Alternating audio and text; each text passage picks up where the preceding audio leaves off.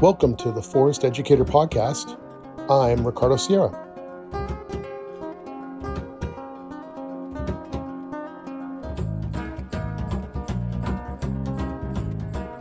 So, this episode is all about the gift or the many gifts that rainy days provide for our forest education type programs. We're going to dive really deep into this.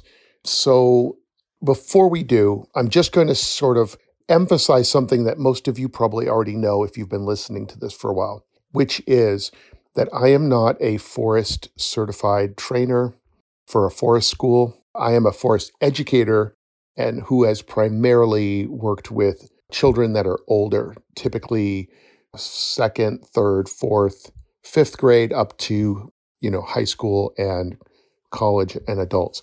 I mostly, throughout most of my career, have not worked exclusively with preschool and kindergarten age children. So when I kind of am talking about these skills and these scenarios and learning environments and so forth, I'm mostly talking about that that age group. So if you are running a forest school, if you're a forest school uh, leader and you are working with preschool and kindergarten students, please, please translate, you know, decode it and make sure that you apply what I'm saying through, you know, the lens of what's appropriate for your group. And it is very different.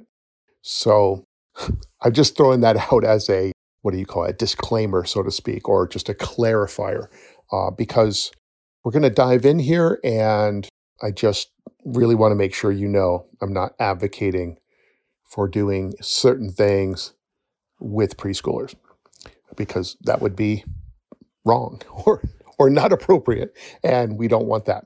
So anyway, let's talk about forest education and rain. And when I talk about rainy days and you know inclement weather in general, you know whether it's snow or you know, extreme heat or everything's super dry or whatever. But mostly if it's kind of stormy and the kind of weather uh, that a long day of rain, you know, a steady rain or a series of days of fairly steady rain, um, what effect that that has on a group and what are the benefits of it. Uh, we all know what the negative side of it is, right? We know that uh, rainy days usually comes with mud. It comes with kids sliding in the mud, maybe falling down, getting hurt. It, it comes with like doing a lot of laundry at the end of the day, or the, the parents are doing laundry, so kids are getting really, you know, smeared and so forth with mud. Everything gets really soaked. You also have a risk of hypothermia. You know, there's a number of things that are less exciting if you will, about a rainy day. And and there's no getting around it. Like it is it is what it is. And at the same time, there's something that when it is a rainy day and the group is up in the woods and they're looking to me or my staff or you know our community to you know kind of get their cue of what we're going to do and how we're going to do it and everything else they're going to be looking really specifically for you know are we are we slanting one way or the other? And in one direction there's the element or the side of us that is you know kind of i don't want saying victim status is too strong but there is a side of us that oftentimes will have something happen and we will initially go oh man are you kidding me? Right? It's raining. I was really excited to do, you know, all these cool things. And now it's raining and we can't do it or we can't do it easily. And so there's a kind of an initial letdown and it can kind of lead into feeling sorry for ourselves, feeling like we're letting everybody else down, you know, feeling frustrated, you know, kind of feeling like the weight of the world is on our shoulders and in general starting to go downhill I don't want to say spiral, but some people do spiral and that's okay. And and it's okay if you go that way, you know, or at least if you go that way for a little bit. Like it's natural to not expect that it's going to rain and then all of a sudden be like, oh no. And then there's the other side. And the other side, it's a pathway or a state of mind that looks at the rain and says, you know, wild animals are in the rain every day. You know, they they don't come inside when it's raining.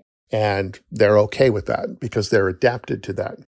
They look at it as okay, you know, we need to have certain things in place. So there's a part that goes into action, which is does everybody have the right clothing, the right gear? Do we have tarps? Do we have what we need for these rainy days? So we're going to talk about what those are.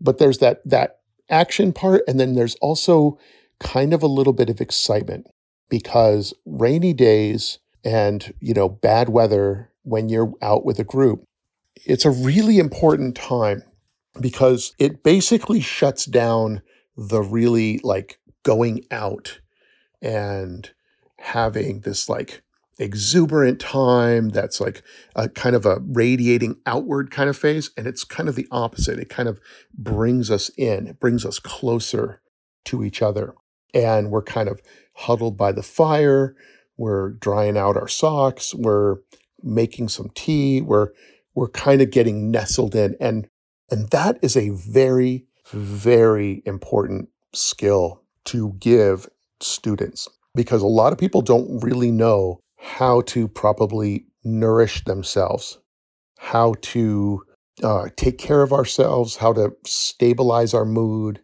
and you know make some decisions, some emotional decisions on which way are we going at any given time.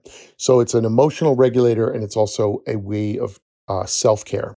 And there are things that you can do that promote that self care.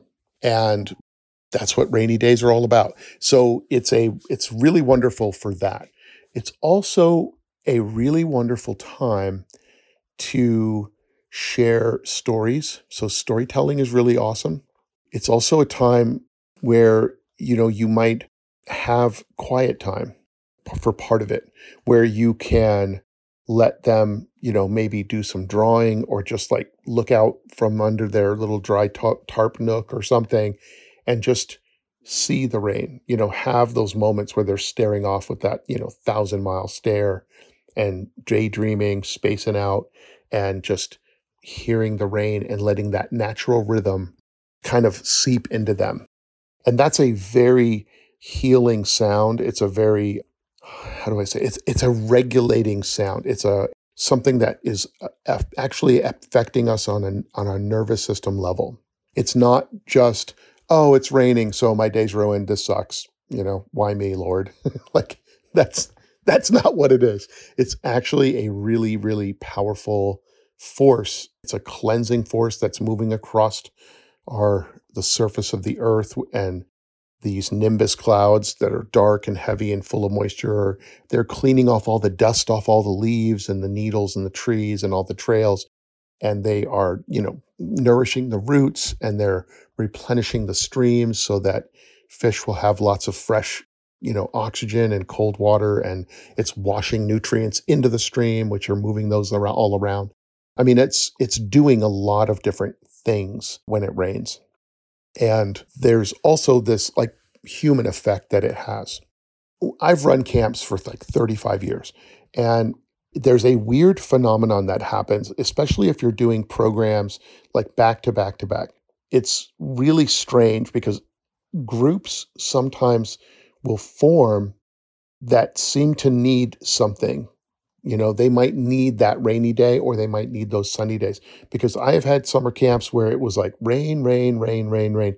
A group showed up on Sunday, the sky cleared every single day that week. It was sunny and it was beautiful and it was clear and dry.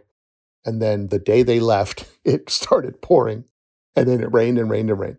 Also, the opposite has happened. We've had great weather. A group shows up, you know, the first day is great, and then the second day, rain, third day, rain, fourth day, whatever. And, and, it just brings them together in a certain way. And we don't have any control over that. We have control over our dates, but if someone's coming out to one of our programs and they happen to show up and it is raining, it is what it is.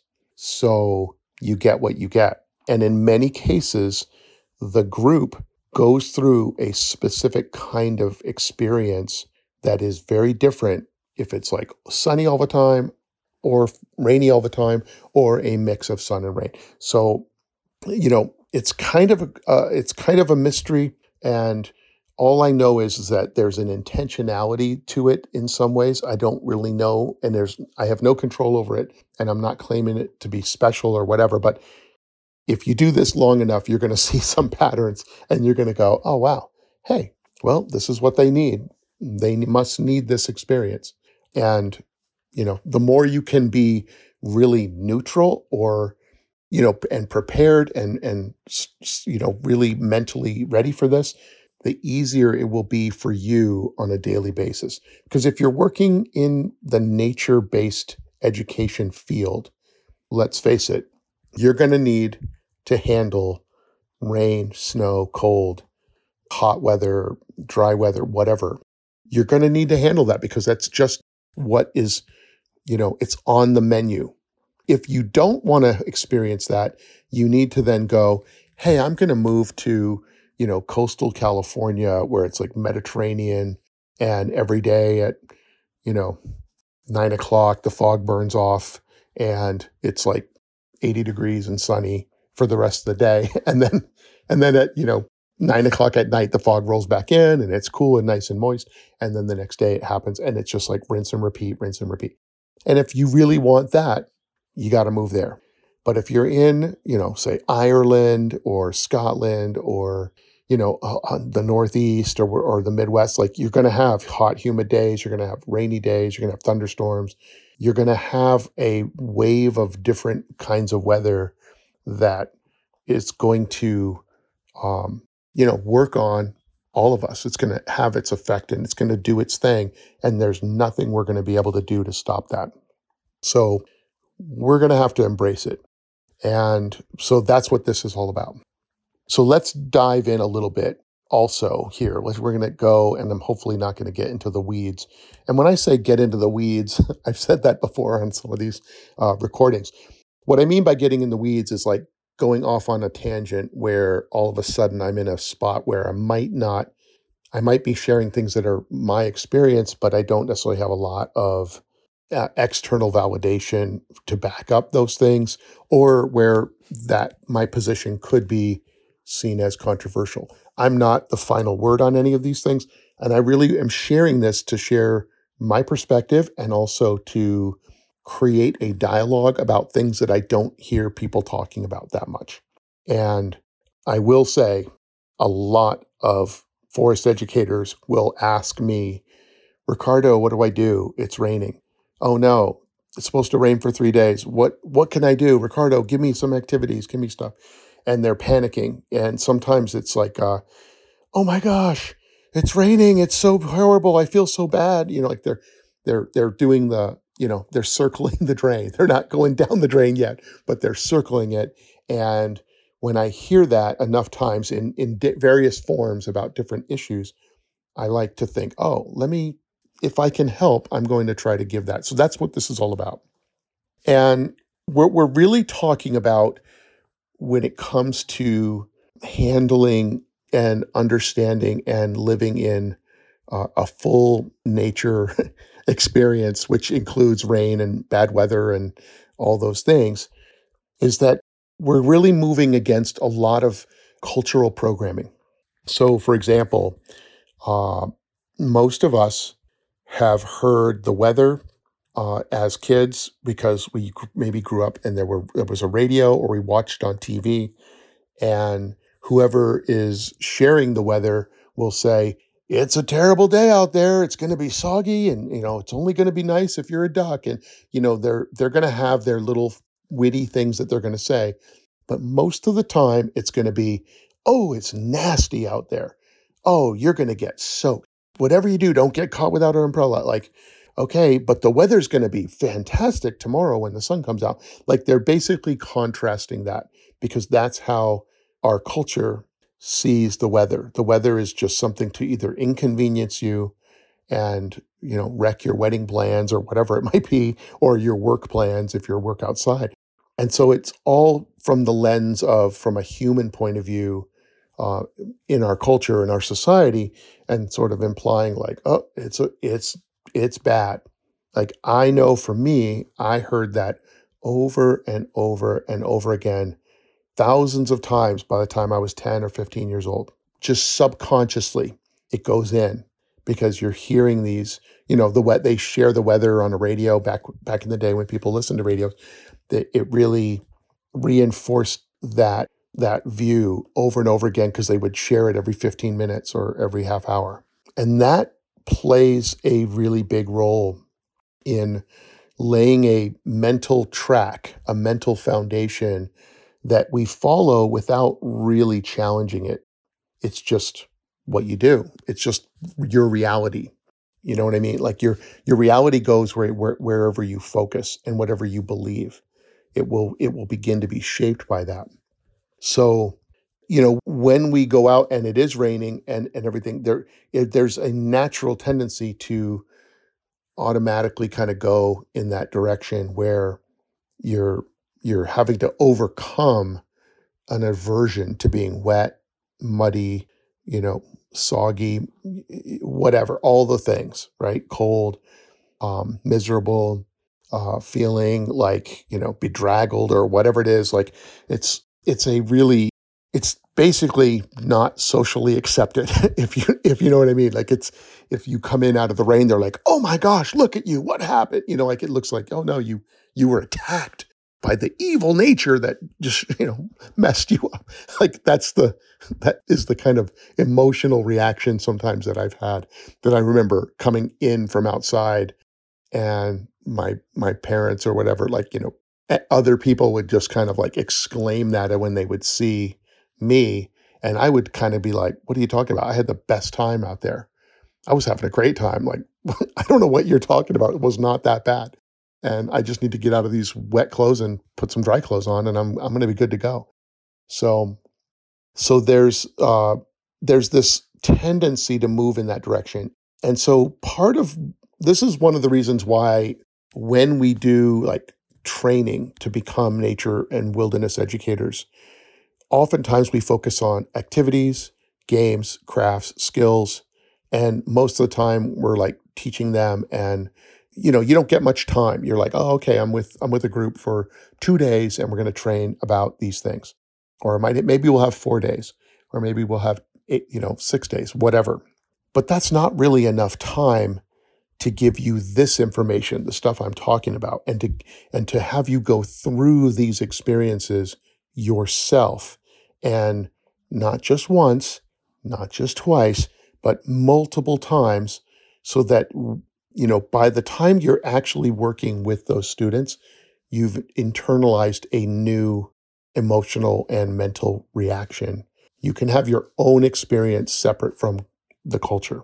And at that point, you are in a position to really provide a very very different window into a different reality for your your students and obviously they are going to have to have their experience and go through that many several you know many many times uh, to be able to fully you know manifest that or have that really show up for them as an option so that's one of the flaws in our program when we when we distill our teaching down to like these essential components that we try to look for, there's something that we lose, right? It's kind of like yoga. You know, 300 years ago, yoga was really done by uh, people in the on the, in the eastern parts of the world.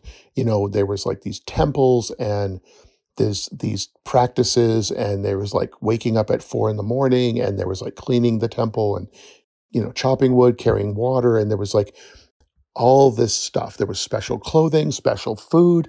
There were people taking vow of silence. Like there were just all these things played in and created this whole part of which yoga was just like one part, right? Yoga was like one of the kind of dynamic aspects of it, but there was so many other things like meditation in the in the temple garden or going to the spring, you know, where the water is and you know, sitting on the top of a mountain and you know, just feeling how things are going. Like that was part of the whole experience. And of course, now you have like, you know, yoga on every street corner. There's like a yoga studio somewhere, and there are, you know, just it's everywhere. However, it is not fully the same because we're only getting a piece of it. And that's okay. You can still get incredible benefits from that, just like we can get the benefits of being out in nature and doing a bunch of crafts and games and activities like that. So, you know, it's not bad. I'm just mostly saying that you do lose something in our training when we don't get that full experience. And it's something that then, as a leader of one of these programs, you will see your staff start to go through that and you'll be like, oh no, oh no, they're freaking out. And now the kids are freaking out. Now what do I do? And now the whole group is circling the train and getting stressed out. And you're like, ah, what's happening? You know, and that's where having someone who has made that transition, they can be very, very stabilizing.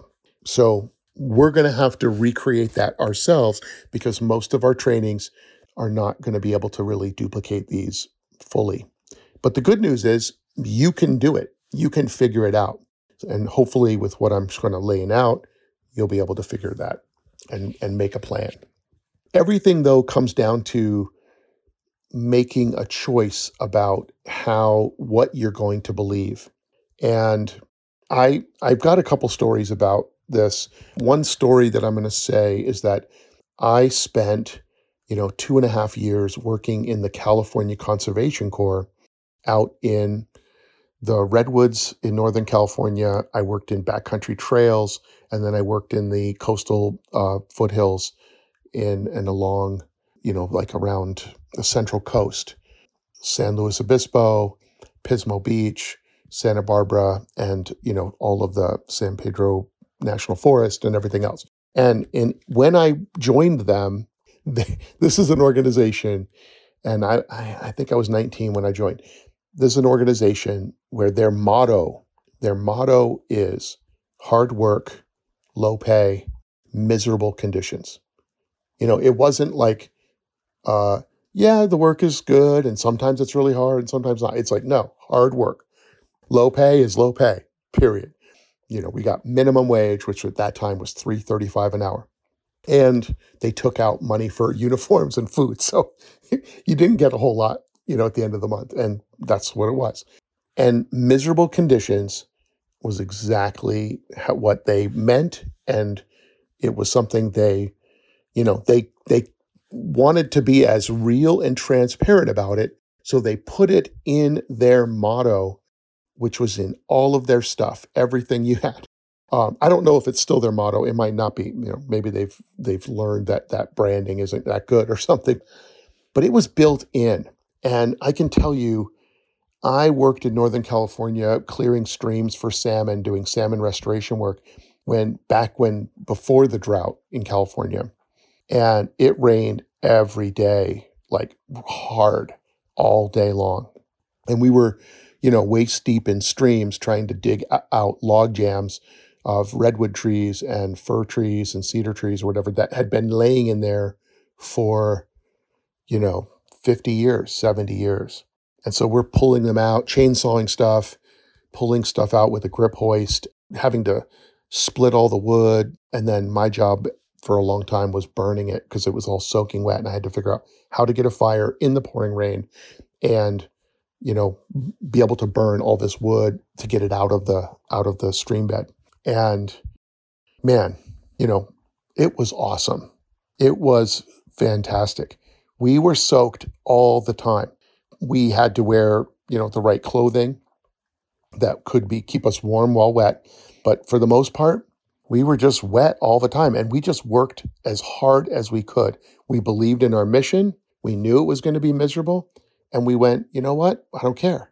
I just don't care if it's going to be that. Whatever it's going to be, it's going to what it is. But we're going to clear those streams because that's our job. Period.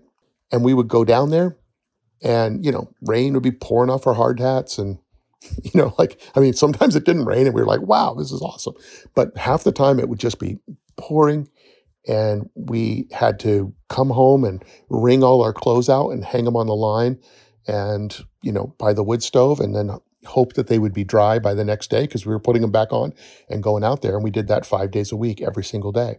And when we went up and did uh, trails, there would be rain coming in horizontally. That was like freezing rain. Sometimes I was up in, um, you know, Mount Lassen doing a, a, a stretch of like the Pacific Coast Trail. And, you know, we were cutting like manzanita to widen this trail.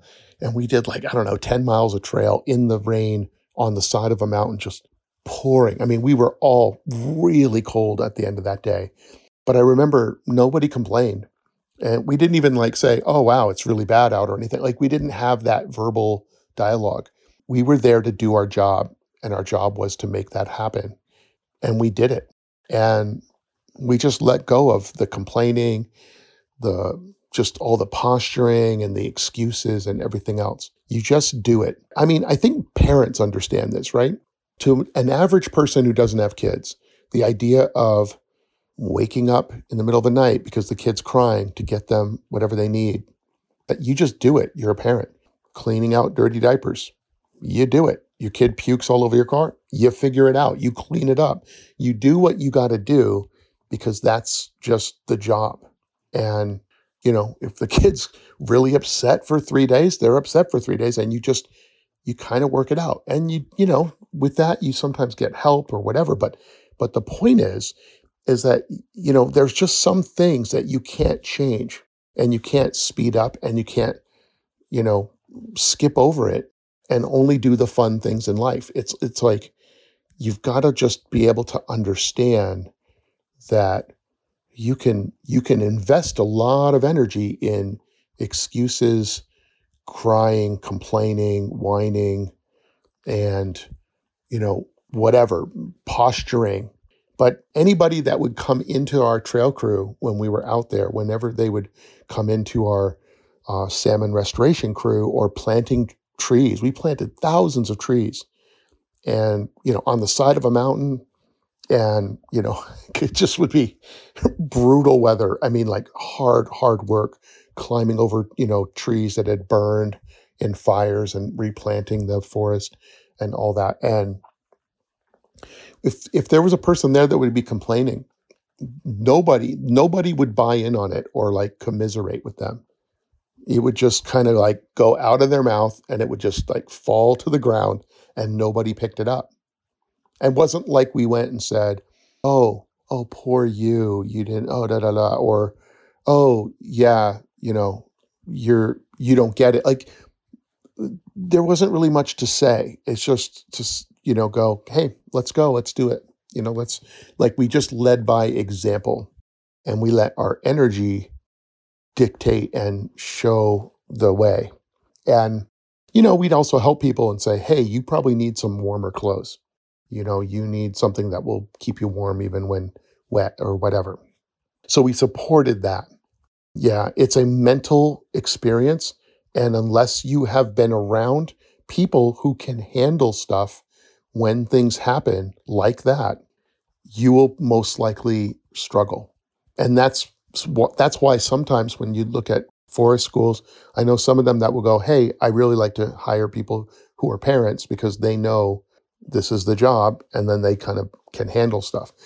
Um, or you you know you you hire someone who you know has worked outside. You know they've they ran a horse farm or they you know had their own farm or they had horses or something where they you know you just did what you had to do to you know take care of business. There's a lot of people out there who really believe in this vision of connecting and the missions of reconnecting people to nature who love that, but who have no idea that it also means that you're going to grow. You know, it's not just about you learning a few games and then giving that to the children and then they grow and then you're done. It's really about you also growing and you having a lot of experiences that will move you in your life to where you will actually really, it will be really helpful down the road. I, I promise you. So, the other story that, you know, the story that I really want to say about the CCC was just that it was a phenomenal experience and it was very eye opening. And because there would be new people coming in and we would just ba- basically say and explain to them hey this is how we work we arrive on time we show up at the job we do the job absolutely correct and we are not going to take all freaking day. So you have to pull your own weight and you have to work and you have to you know you have to get better. And you we expect that you will be better in 2 weeks from now than you are right now and we'll be very patient but we're but if we see that you're not really working we're going to let you know because that is the standard that we have for ourselves. Because we might be called out on a fire. We might be doing flood control. We might be doing things that are really important and we we can't take all day. And there's so many jobs where we would go out and there you know we meet a park ranger and the park ranger or for the state park or the national forest or whoever they would say okay yeah we got to clear this trail. We got to do this project whatever it is and they would say here's all the equipment and i'll be back later today. And you know give you a hand and uh, but i'll be here at four o'clock and i would look at the work and i'd look at my team and i'd say yeah we'll be done by three o'clock and he would go, Oh, there's no way. There's no way you'd be done by then. And I would just be like, Yeah, we will, but okay, whatever. And we would get done, you know, he would take off and I would get everybody together and go, This should take us about three hours. And it would be nine o'clock. And I would say, This should take us about three hours and maybe a half hour to clean up after lunch. So let's uh, let's get it done. And we would go out and do whatever it is, you know, do a loop trail, clean it off, get everything done, fixed up, whatever. Or we would do you know, fish habitat for a lake or something where we put a cable, steel cable through a bunch of holes drilled in like madrone and manzanita trees and brush, and then throw it down by where the water is. So when the water table goes up, the small fish have a place to hide. Like we did just cool stuff like that. And, you know, the guy would show up at four o'clock and we'd already have been sitting there. We would oil our tools, we'd wash all our tools, clean the van, oil the tools, like put everything away. We'd inspect everything. We would have picked up like three or four bags of trash. And like I always kept a bucket with soap and water in the back. And so we'd get a hose, find a hose somewhere. We'd like wash the van. Like we would just take care of business until until it was time to go.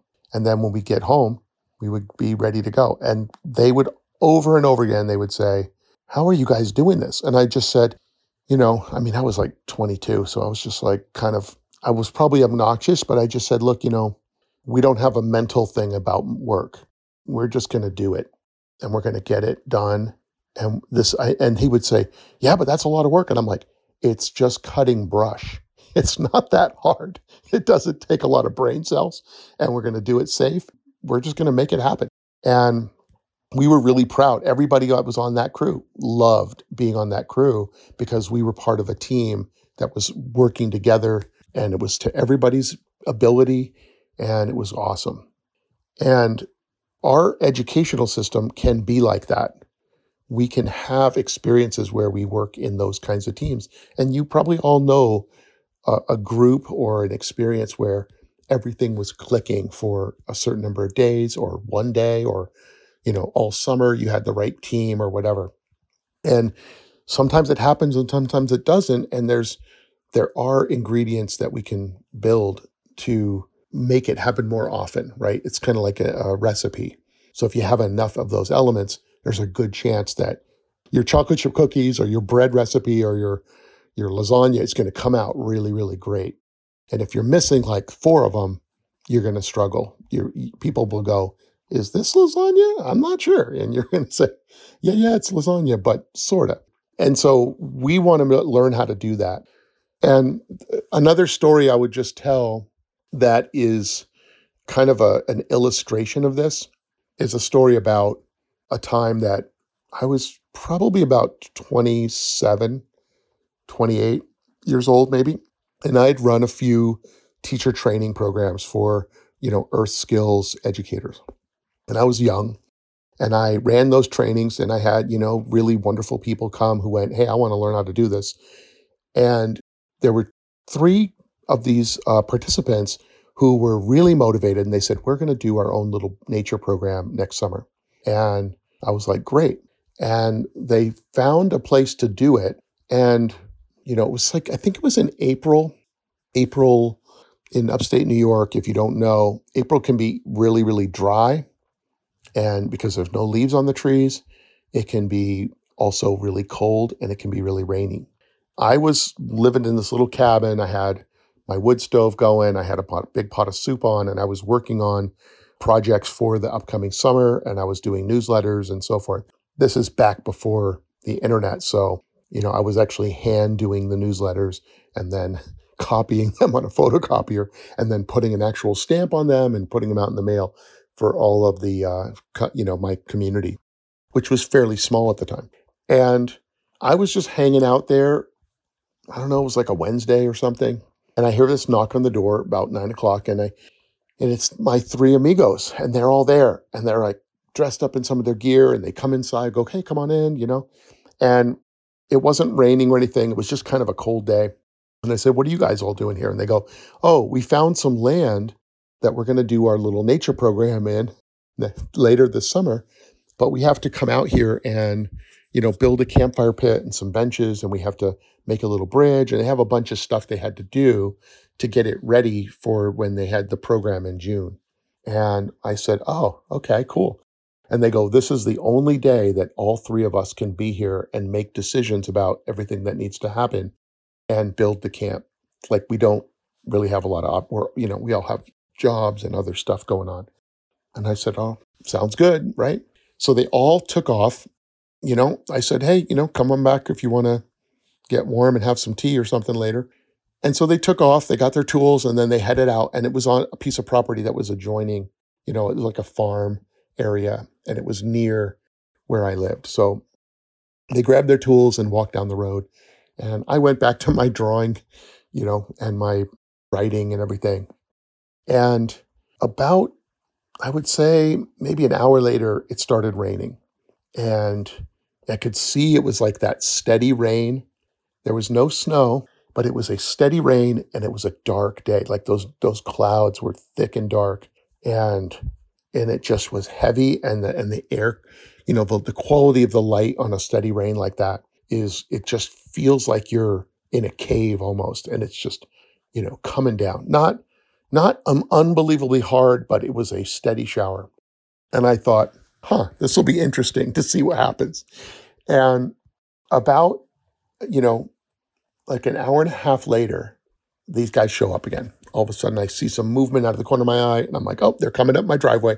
And they all have their raincoats on and their hoods up, and they're just, their shoulders are saggy. They had really bad body language. And I was like, oh no. And they put their tools in the back of one of their trucks and they, you know, knocked on my door. And I said, come on in. And they had their lunch. And I said, hey, what do you guys want to do? You get warm. So they sat by my wood stove, dripping all over my rug and everything, which was fine. And they, you know, ate their lunch and just told the story. And they were, they were really mopey. And I said, Oh, you know, how'd it go? And they're like, Oh, it's just so bad. Oh, it's terrible. You know, oh, we just, it's so, it's so cold and it's raining. It's just really raining hard. And, you know, man, so, I mean, you know, I was under a pine tree. I couldn't really even see what I was doing when I was working on this, sawing these branches off this one, you know, these dead branches off this. I, you know, so they just kept like bemoaning what was happening. And, you know, I didn't like bite or run with that. I just kind of nodded, like, yeah, yeah, it is, right? And they all kind of looked at me. They ate their food. I had this big pot of whatever tea or something, hot chocolate gave it that to them and they're sitting there by the fire. And I go, So what are you guys going to do? And they said, Well, this is really our only time. So, uh, yeah, I, I don't know. I don't know if the camp's going to happen now. And I said, Well, how much work do you have left, really? And they go, Well, we got to do this, this. They, they listed this whole thing. And I said, Well, how much time do you think that would really take to get that done? Like if you were really doing it. And they said, Oh, I don't know, about maybe three hours. And I said, Okay, you know, but I, I, you know, they were kind of like, yeah, but but it is, it hasn't stopped raining at all, and it doesn't look like it's going to stop, right? And I said, well, I guess you probably shouldn't run the camp then. And they kind of looked at me, kind of weird. And I said, you know, yeah, that's probably a good idea. And they were like, What do you mean? Like, Ricardo, what, you know, you taught us to do all this. Like, why, why would you tell us not to run the camp? And I said, Well, I'm not telling you not to run it. But if you're going to let a steady rain on the only day that you can do this, hold back your program and and make it so that you you bail on it, you know, for 3 days, for 3 hours or 4 hours more of rain. I said then you don't really want to do it. And if you don't want to do it, then you you better know now. It's better to know and just move on and do something else rather than tell you guys yourself a story that oh, you really want to do it, but it rained or whatever. And I said, so if you're going to let this derail you, there's a good chance you're going to let something else derail you. And that's okay. I said, really, just, I said, I'm not putting any judgment on you guys. You know, you guys have to make the decision. But I said, you know, it's just rain. It's not good. It's not bad. You guys all have good warm clothes. You can switch out. You could leave some here and dry it by the stove and just grab whatever you have, switch it out. I said, you can even take some sweaters of mine if you need it. But I said, you've got to figure it out and you got to have some passion for this and, you know, and make a decision. And, and that decision is like something you're going to have to do for yourself. And I said, uh, you know, I really wish you guys the best. I, you know, love you guys. You're awesome. But, you know, you guys going to have to figure it out. And so my, my little cabin was really small. And so I said, Hey, I gotta, I gotta keep working on this thing because I have a deadline and I want to get this done. I want to get it in the mail tomorrow. So I was like, I got to keep working. So I said, you got, but you guys can hang out in here, whatever you want. So I let, I closed the door. I went into my office and I just kind of kept working, but I was listening to them and they were going back and forth, back and forth. And all of a sudden I heard one of them like tap on my door very timidly and one of them poked their head in and went, Rick, we're going out. We'll see you later. And I, you know, I was like, okay, great. And then they they took off. They grabbed their tools and they went out. And I didn't see them for about four hours actually. And the rain stopped sometime around three. And they they worked uh, I guess, really hard because all, you know it started getting dark, and I was like, "Hey, I better go find them. Maybe they're all hypothermic, and I'm going to go out there and have to thaw them out in my bathtub or something. And all of a sudden I heard their voices. Their voices are really loud and they're coming back and they're, you know, swinging their axe on their shoulder and like acting all like, you know, we did it. We did something. And they put their tools in. They came over to see me and they went, Rick, it was awesome. We built the best camp. And they said, Oh, we got a beautiful bridge. We got these beautiful benches that we made. And, you know, we got poles in the right spot for hanging up tarps. And we like, we got everything ready. And we even did more stuff than we thought we were going to do. And, and it was good. Like they were like, we're so glad that you, you motivated us. And I was like, I didn't know if I really motivated. I just let you guys make, decide if you want to be motivated. And they were like, yeah, no, no, you did it. You were the one. And I'm like, whatever. But the point is, they were so excited. And they went on and did that program, which was only like a week or two week program for kids, but they went on to do programs for a long time, you know, 20 years maybe. And I'm not going to really mention their names or anything because I don't want to name drop and I don't want to put them on the spot or anything. But when you do something that's really that's important to us and that means something, you don't you have to dig deep and you got to want it. You know, like you don't get to you don't get to be an Olympic athlete and go, well, I only train on the sunny days when it's above 70 degrees. If you just go out skiing when you when it feels good or swimming or running or whatever it is you're going to do, you're just not going to make it. You're not going to be able to overcome all of the things. So this is a way for us when we go through this, when we go through these experiences, when those students are with us and they see us and they see that like like when I sit in front of them like I don't care. Like I will walk with my clothes in the water if I have to. I will cross a 3 foot deep stream and just go and just cross it. And um, yeah, guess what? My pants are going to get wet, my shoes are going to get filled with water, and I'll still walk for 5 more miles. Like I will do whatever it takes to do this work. And I'm not going to worry. I know what cold, you know, what cold feet are. I know how cold it is. I know how soggy it is. I know what my feet are going to look like when I finally pull my socks off in three hours. But at the same time, I also know that your body will warm up your feet pretty fast. And yeah, it won't be, they won't be dry, but they will be fairly warm if you, if you are working and, and doing stuff.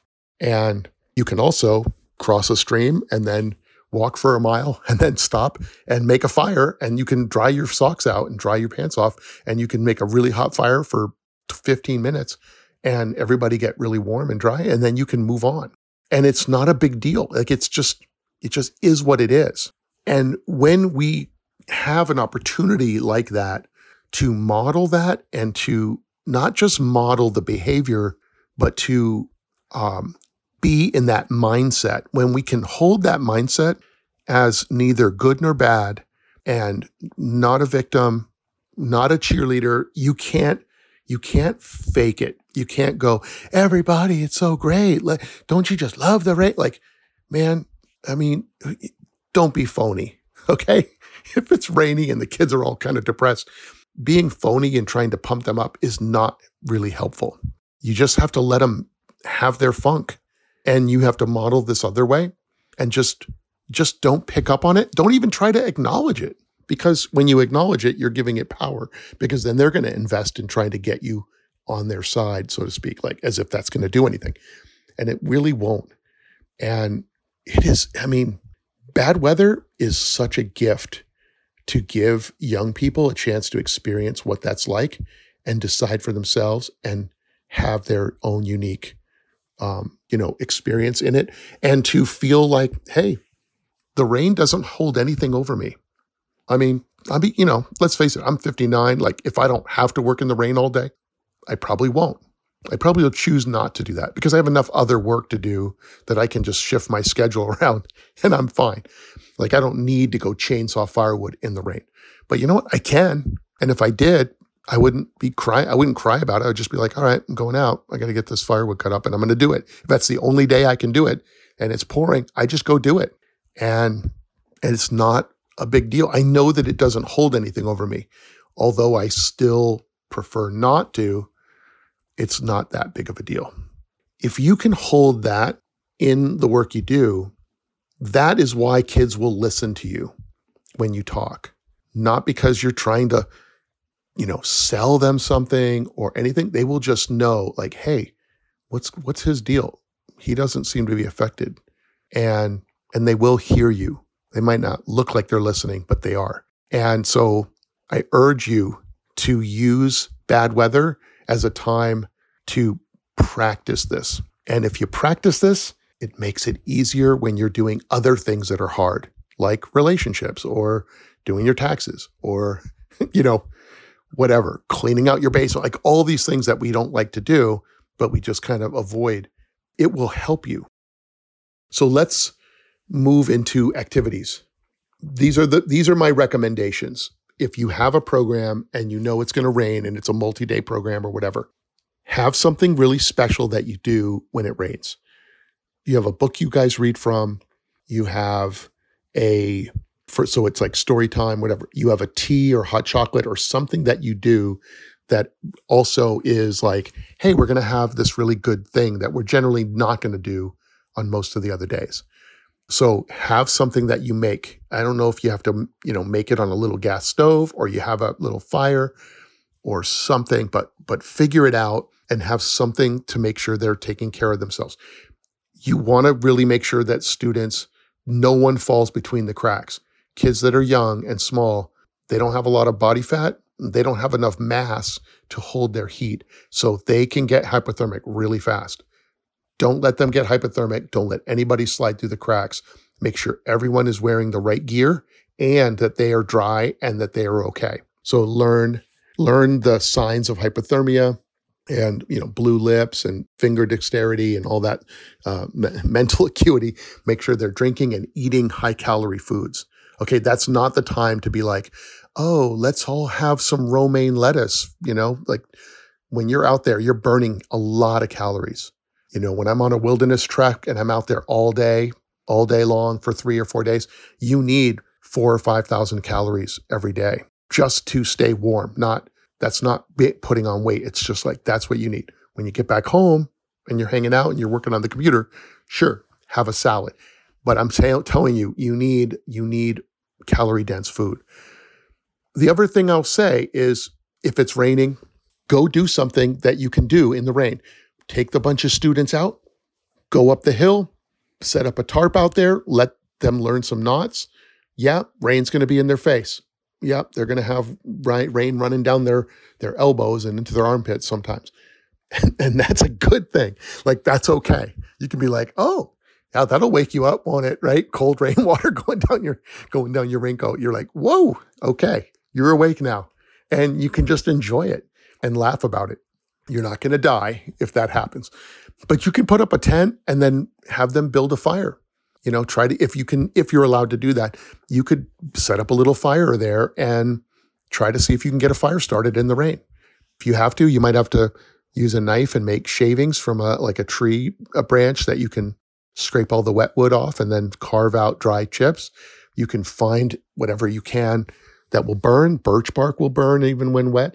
Like make it a lesson and a time where they see if they can meet that challenge. If you need to gather stuff, go gather stuff. And then when they come back, change into dry clothes. You know, get comfy under a tarp, do whatever you're going to do. Um, I like to take the tarps when it rains a lot, if it's raining. I like to have the tarps set up so that they're like one side is peaked up a little bit higher.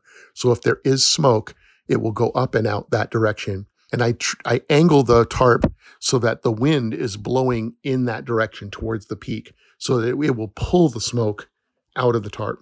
If it's if you have a fire on the edge of it, you know, like on the edge of being under it, you want that to be the highest one because you don't want your fire to be really tall and then you know have the flames melted or whatever. But then the other side of the tarp, there are places where you will have water that will be running down. And you know, if the water's running in, down an area where you don't want it to go, you can put like, I usually tied a string to one of the grommets of a tarp, and I would tie a string and put a rock on the end of it, a heavier rock. And that would pull the tarp down a little bit. And then it would get water running where I wanted it to go. And I would put a 40, a 40 gallon uh, garbage can under there, plastic, you know, a clean garbage can. Or I would put five gallon buckets. And it would be somebody's job to go out and go, hey, empty those buckets every every couple of hours or something. And they would take that, go dump the water. But those buckets were awesome because you could like fill that up with water to wash dishes and, and heat it up over the fire. You could, if you got really muddy, you could put your feet in there and wash your feet off and then dump the water out and let it fill back up again. We had kids in the summertime that would shampoo their hair and then stick it their head in those buckets and uh, clean it off. And sometimes when the water's pouring down off the tarp, they would get their hair and clean it all and and do it, and then you know jump under the tarp and have a you know towel off, and they would be have fresh, clean air. I mean, you know, you just kind of lean into this and and make it something fun and exciting and see what happens. I I know a lot of times people will go, oh, we're going to go out in the rain and like jump around. If it's raining but there's no lightning, go for it. there's a lot of lightning. I don't recommend doing that because lightning is a really serious threat. You want to get kids to have up off of the ground, you know, so you don't get water and lightning traveling under along the roots and then zapping anybody. So that's a really important thing. But if it's just steady rain, you're probably good. Social games, really good to do. Getting to know each other. And when you play social games, again, like everything else I'm going to say, these are process oriented skills, meaning that you want to do them multiple times so that they will be able to ask questions of each other, get to know each other. I mean, you never really know anyone until you actually have spent time with them and gotten to know and heard stories that they have and and digging in and having curiosity about each other. So uh, obviously, you don't want to put kids on the spot too much, but that's where those games come in. They're really, really awesome.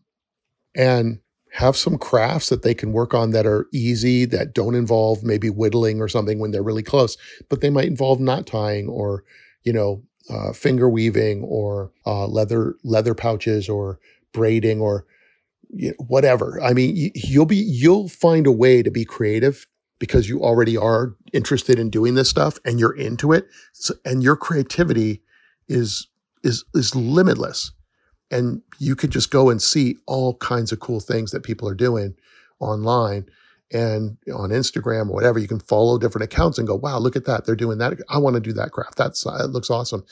So you can just figure it out but just make it a special time and you don't have to make it like a yay it's raining like like it's better than a sunny day it's not it's it's neither it's just is what it is and yeah i think that's most of my most of my best uh, advice around this. I hope that this is helpful uh, I, I urge you to you know learn how your mind works you have to get really intimate with and honest with yourself and when you find yourself moving in that victim side or, you know, going down the going down the ramp there, it's just know that it's okay to go down there. You just don't want to live down there. And you don't need to be down there the whole time. You can go down, be down there for a little while, kick some rocks, you know, you know, maybe do a, a primal scream or something in your head, and then and then go, all right, this isn't gonna this isn't gonna derail me. Let's go. And then come back. And eventually you won't you just won't go down there because you just know that it just sucks energy and time and it's a waste. But if you do, it's okay. And and it's also okay to like not like the rain. And if, if you're somebody that just goes, you know what, I just can't handle it, then just say, hey, I'm calling in sick. It's raining or whatever. do the best you can. Wear the best gear you can, get the right clothing, um, there's so many different ways to stay warm even when wet. And there are clothes that will keep you pretty dry and have a lot of change of clothes. All, all of you that are doing this work, man, I am so grateful for what you're doing. You know, the fact that you're putting yourself out there and you're you're out there with those kids doing the best you can is awesome. And there there are layers to this that are way beyond whatever your training level is. There's a lot more you can learn that is in some cases the missing link that will make it a lot easier for you. So i will keep posting stuff. Send me questions or uh, thought your thoughts. Let me know what you think. If you have questions or if you try any of this or you you know if you know that these are things that you've done or you figured out an, another way to handle things fantastic it's awesome so I want to hear about it. And uh, good luck. It's actually pouring rain out right now. So, rainy days, we got to love them. Have a great week, and I'll see you next time. Thanks for listening to today's episode and for all the things that you do to help build a world that is connected to nature. You can get access to the bonus episodes my forest educator, nature journals, and curriculum, as well as other useful content by subscribing to my Patreon page where you can support us at any level. You can find the link in the show notes for that and my website and social media as well. And I will see you outside.